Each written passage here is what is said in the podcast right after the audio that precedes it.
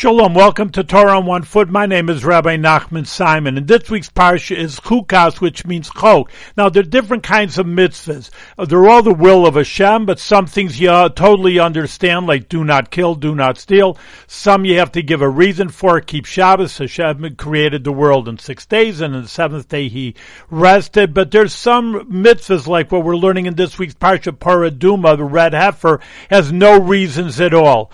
But there's one idea behind that, it says people say, well, why are you doing something that has no reason?